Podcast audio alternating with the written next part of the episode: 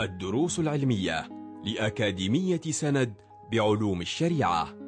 المرحلة الأولى شرح ميسر لمجموعة من المتون المختصرة تفيد المتلقي في دنياه وآخرته. مقرر السنة النبوية شرح كتاب قطوف الفالحين مع الشيخ علوي العيدروس. بسم الله الرحمن الرحيم. الحمد لله المنعم المتفضل. أرسل إلينا نبينا محمد صلى الله عليه وعلى آله وصحبه وسلم ذو الفضل والكرم والجود. نسأله سبحانه وتعالى أن يربطنا به في جميع أوقاتنا وحركاتنا وسكناتنا. آمين اللهم آمين. أهلا وسهلا بكم في درس جديد من دروس كتاب قطوف الفالحين مختصر رياض الصالحين. وقد وقف بنا وبكم الحديث عند الحديث الحادي والستين وهو عن أبي هريرة رضي الله عنه قال قال رسول الله صلى الله عليه وآله وصحبه وسلم لا يفرك مؤمن مؤمنة إن كره منها خلقا رضي منها آخر أو قال غيره رواه مسلم. راوي الحديث سيدنا أبو هريرة رضي الله عنه تقدمت ترجمته في الحديث الأول. يقول صلى الله عليه وآله وصحبه وسلم لا يفرك أو لا يفرك والفرق بفتح الفاء وإسكان الراء هو البغض أي لا يبغض. لا يبغض مؤمن مؤمنة. هنا النبي في الحديث نكرها. لم يقل لا يفرك مؤمن زوجته. قال مؤمنة ليدخل فيها الزوجة وغير الزوجة فلا يختص بالزوجين فقط. لكن نهى عن بغض المؤمنة حتى إن كانت ليست بزوجة. فلا يبغض المؤمن على كل حالها بل شأن المؤمن خير شأن المؤمن معها خير. قال إن كره منها خلقا كسوء الخلق مثلا كره منها خلق رأى منها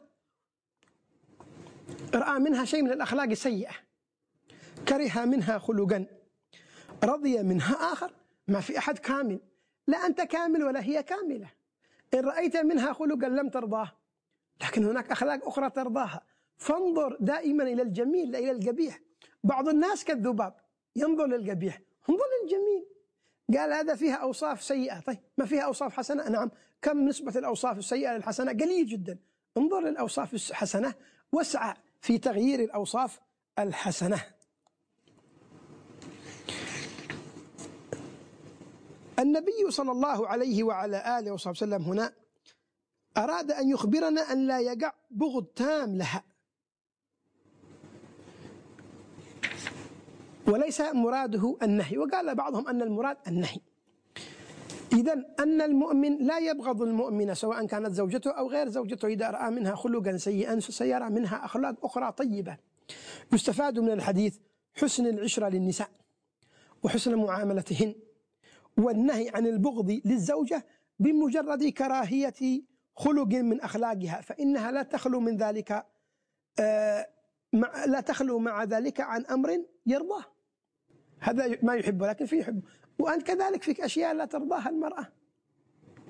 ولكنها رضيت منك الأشياء الطيبة. فلا بد أن يكون هناك تكامل.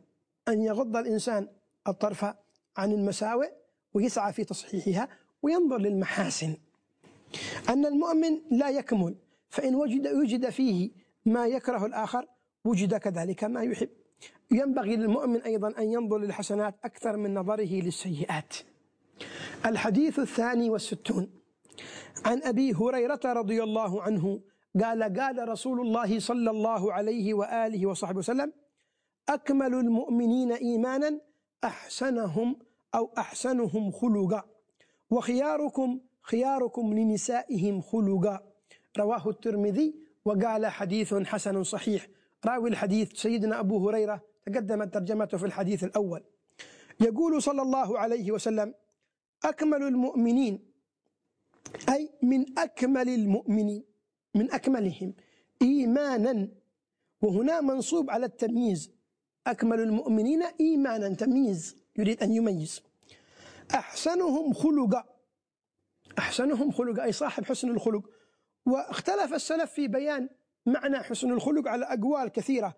فقال الحسن البصري حقيقة حسن الخلق بذل المعروف وكف الأذى.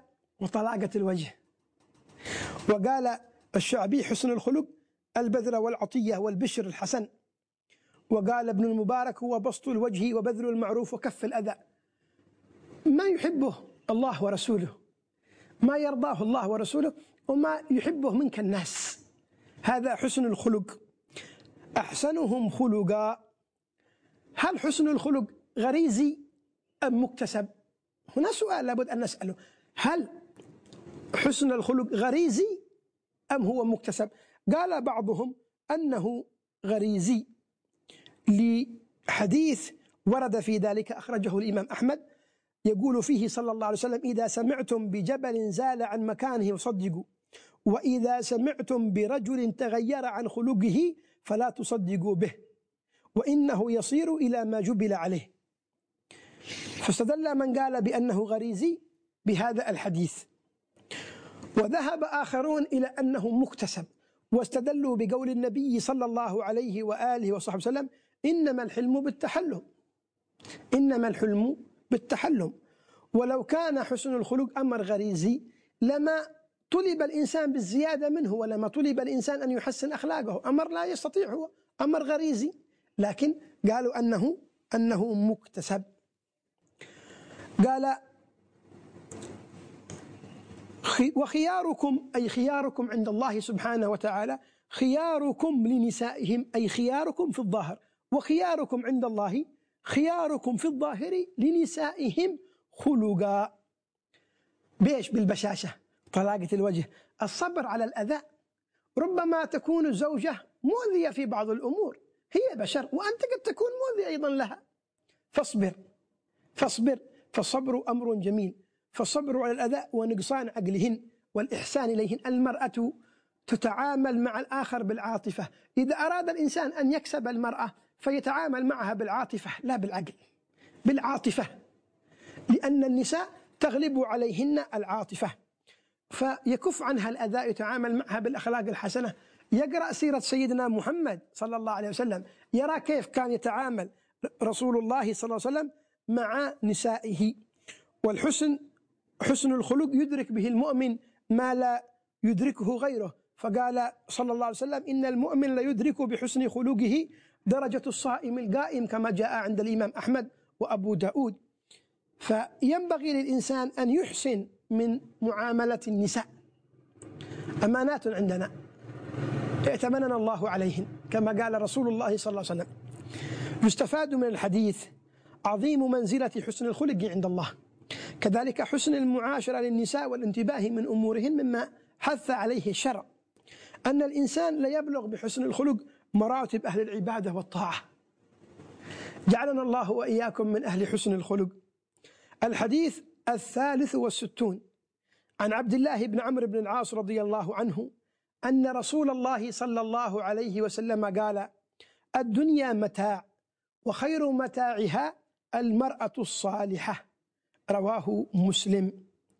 راوي الحديث هو الصحابي الجليل سيدنا عبد الله بن عمرو بن العاص رضي الله عنه وقد تقدمت ترجمته في الحديث التاسع والعشرين. يقول صلى الله عليه وعلى آله وصحبه وسلم الدنيا متاع أي شيء يستمتع به شيء يتمتع به آه، حينا ما ليس دائما ليس دائم في بعض الأحيان. في بعض الأحيان. الدنيا متاع. وخير متاعها أي خير متاع الدنيا المرأة الصالحة. من هي المرأة الصالحة؟ فسرها رسول الله صلى الله عليه وسلم لنا في الحديث الذي أخرجه أبو داود حيث قال ألا أخبرك بخير ما يكنز المرء؟ المرأة الصالحة إذا نظر إليها سرته. إذا نظر إليها سرته. لا يرى منها شيء سيء. وإذا أمرها وإذا أمرها أطاعته. وإذا غاب عنها حفظته. هذه المرأة الصالحة. إذا نظر إليها سرته أي رأى منها كل شيء يرضاه.